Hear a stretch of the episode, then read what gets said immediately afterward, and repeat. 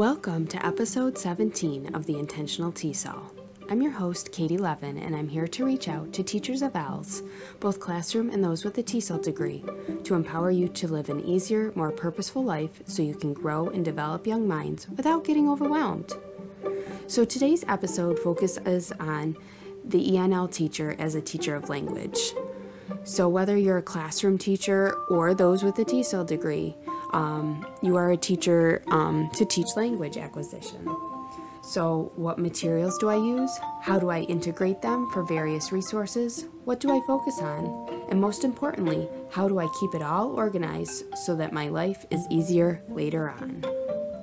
Let's listen.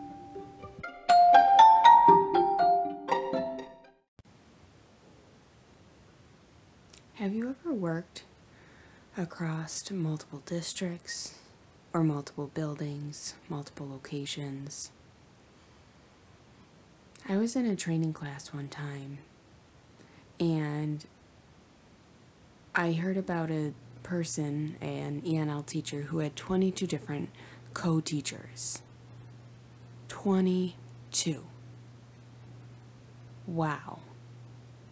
How do you create effective instruction that way? And the most I've ever had is five buildings a day. And in one day, seven different co teachers. I think it might have been up to nine if I had, you know, the 20 minute classes for commanding kids. Um, but it's it's I don't know if you've ever heard this saying once you have four kids like you can have any number of kids like it's the same thing you just you know follow the routine. Well the same is true with four buildings. When I went up to four buildings it didn't matter when I added the fifth. It was like you know if I can handle four I can handle however many I have. Because it's it's very much like the magic question I was reading about in Kendra Adachi's work, um, The Lazy Genius. She says, What can I do now to make my life easier later? And by thinking about how you set yourself up for success in one district and then just taking it and applying it, um, it in a different district or in a different building, um, you know, whatever your situation is, that's that's what's going to make you successful because um, that's why I think ESL teaching in New York State, we're certified K through 12, is because the the focus on what we do is on language acquisition. And they want us to do it in the context of that grade level curriculum either reading, um, math, um, science, or social studies. And there's a reason why that we're supposed to be integrated into the curriculum because everything we're supposed to be doing is based on the content because learning in context is the most effective way to learn a language learning it by using it all right. And anyone who's learned a foreign language knows that you know you're put to the real test when you have to use the language in the culture and make it happen so, what can you do now to make it easier later on? You can really pay attention to what you're learning in one situation and apply it to another. Um, you know, learn that language ahead of time and then see how it applies. And and students who have a strong proficiency in their home language have already acquired the skills of how to use it in different contexts in their home language. And now we're just encouraging them to apply um, those same strategies to another language. Um, so, so what the student did in their home language um, matters. Okay, that what they're encouraging them to talk in their home language, encouraging them to, um, you know, read and write in their home language and interact in the community in their home language. All of those skills matter because it's those same skills that apply to a, um, a second, a third, a fourth, whatever number language it might be.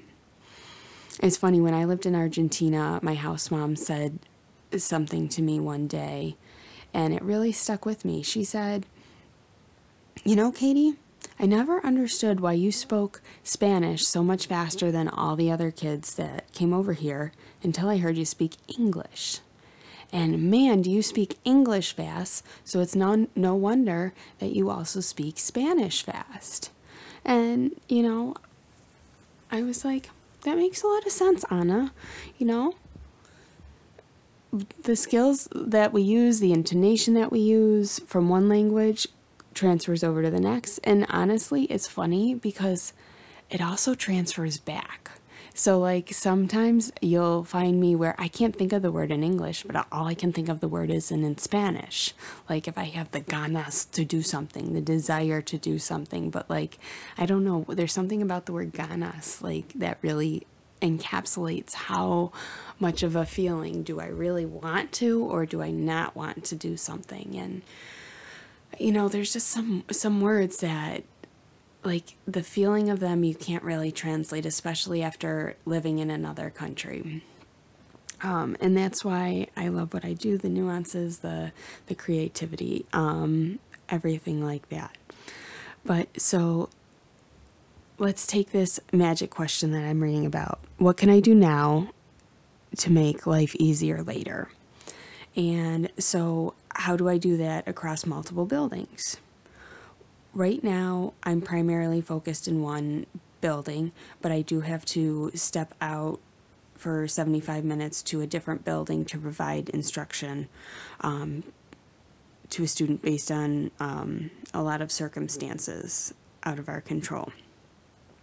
And so I always have a bag prepped. I have a go bag, you know, like they talk about when you're pregnant. Well, I have one that's always prepped with materials.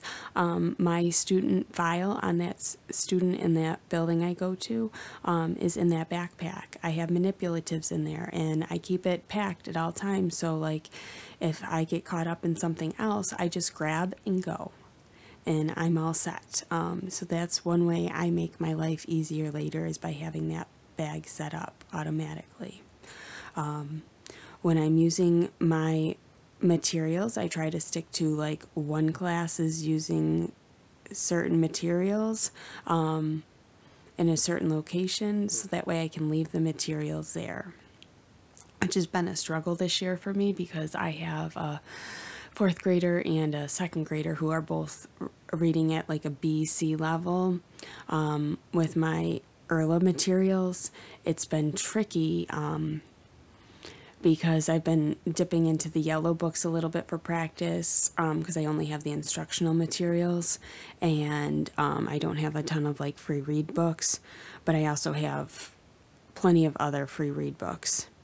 Um, so I so I'm been testing the waters with leaving my IRLA materials in the different pods in the building for the different grade level students with just a label on it that says, you know, Mrs. Leven's materials. So that way, um, if someone goes and is like, what is this? You know, I don't think anyone would get rid of it, but they might move it on me, which, you know, who wants a, you know,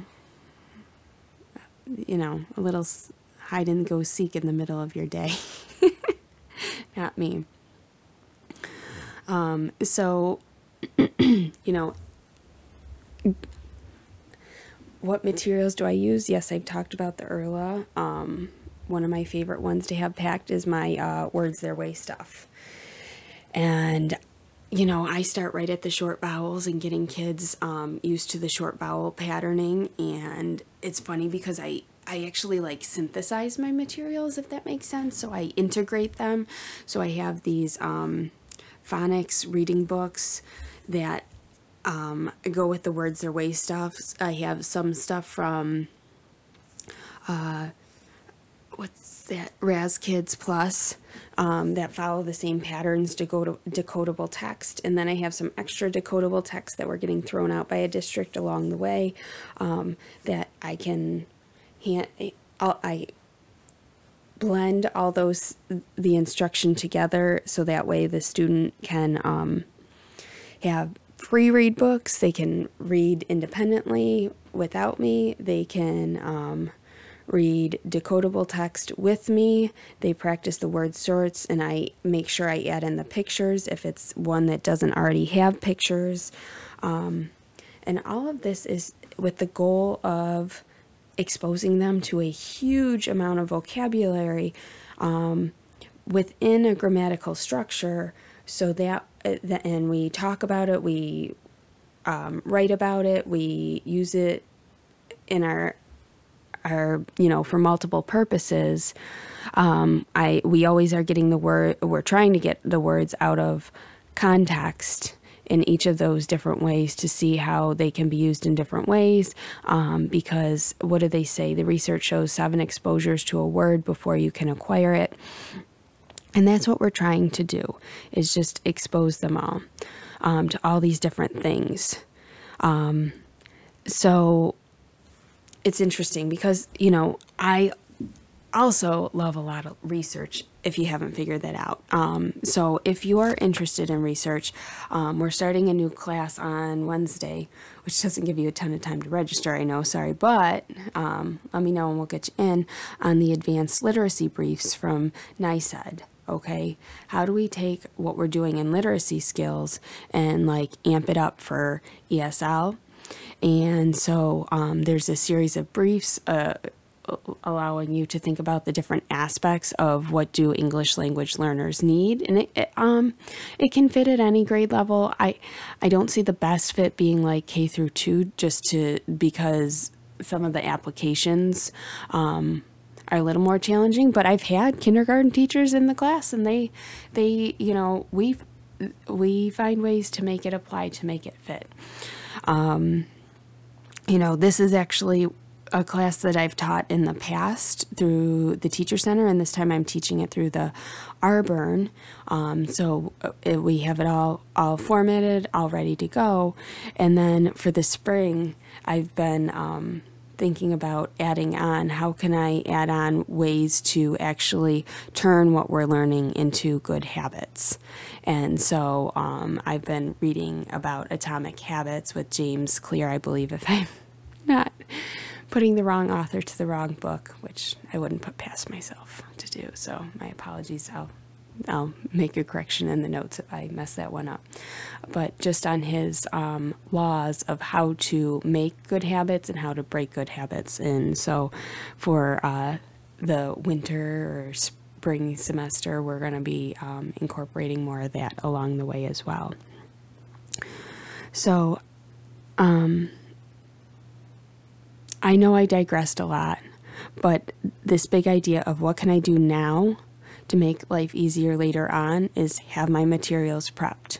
All right. If I have somehow, like somewhere in my day, I have a whole group that ends up being absent or sick, I use that time to make sure I'm prepping for the next couple days. Every morning, I go through my materials, I make sure I'm up to date. As soon as I finish using something, I um, with a kid, I put it back, I file it back away, and I grab the next one. So I always have one to go so I don't show up to teach a kid and have nothing to work with them on. Um, and even if that did happen, obviously, um, even just yesterday, we went, oops, we went back and uh, we wrote following the model in the text. And um, because good writers are also good readers and they model they use what they have in front of them so how else can i um, do something now to make my life easier later i'm going to actually have students write um, using the um, author's craft that we're focused on in the writing. Um, in my second grade, a, a, we've been noticing a lot of like how they would say he ran and ran where they repeat the verbs you know in an effort to notice that it went on and on.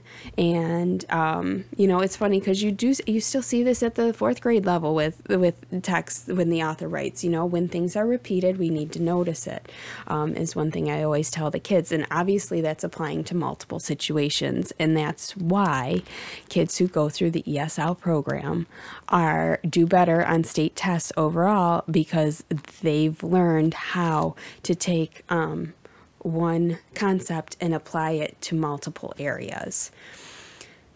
Um, and so I try to teach them how everything we can do can be used in different ways and, you know, models for our writing and everything else. So I hope you see today how all this stuff fits together and um, give, gives you an opportunity to think deeply about, you know, how do you incorporate language? Um, it's been a little bit of a discussion at work, uh, myself and my coworker, because she's like, "You're not the reading specialist." No, I'm not the reading specialist, but you know what? ESL, we we read to focus on the language. Okay, we um, write to focus on the language acquisition. Like it's that comprehensible output, that comprehensible input um, of language acquisition, and we do it in communicative ways. So there's our um, you know our cooperative learning um, because of the research that shows how beneficial that is for students. I'm everything i'm trying to do is um, evidence-based or at a minimum research based that it's it's proven by the research and then um, holds clear. And so everything i try to share out with you guys is also um, I, I, I try to make sure I've seen the evidence of it in my own classroom in my goodness, if you have a newcomer, starting with the words their way, um, the at and sort is where I start with the pictures, and then I made my own word cards so they can see and they can connect the word with the picture, you know, at the one word level, because that's where you need to start with newcomers is at the one word level, and that's that's that's where we start and that's where we go. And i just encourage encourage encourage encourage encourage them. Look at how smart you are. Look at how much you're doing. Look at how you're applying this habit. Way to go with using this okay? Notice how i'm not just saying good job good job good job. I'm giving specific feedback um, in my compliments. So again being most effective at what I'm doing now so that way the kids know later on what skills can be applied to various situations, what skills are setting them up for success. Thanks for listening.